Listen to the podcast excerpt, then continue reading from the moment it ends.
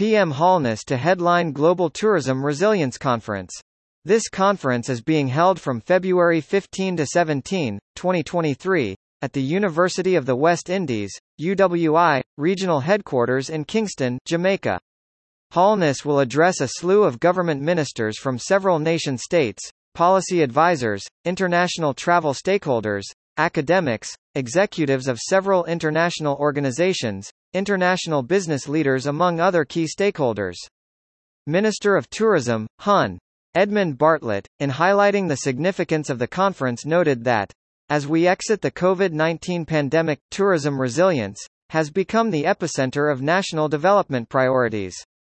While travel and tourism have been traditionally considered one of the most resilient segments of the global economy, it has also proven to be simultaneously and disproportionately prone to shocks, due to the impact of disruptive events on perceptions of destination attractiveness and security. He added that, such disruptive events include natural disasters, climate change impacts and biodiversity loss, food insecurity, political instability and conflicts, the threat of terror attacks, cybercrime and cybersecurity issues, economic recessions and indeed epidemics and pandemics, as exemplified by the current crisis.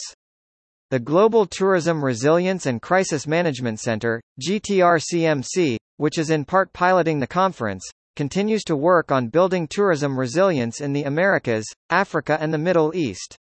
Through their work in these areas, they have recognized the need to consolidate learnings and build tourism resilience strategies to prepare for the next disruption to the travel and tourism space.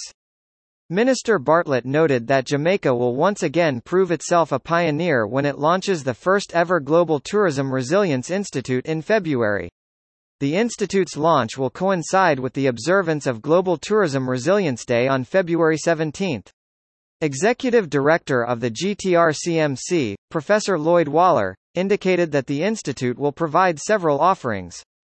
We are in the process of establishing an institute to focus on resilience and not just tourism resilience.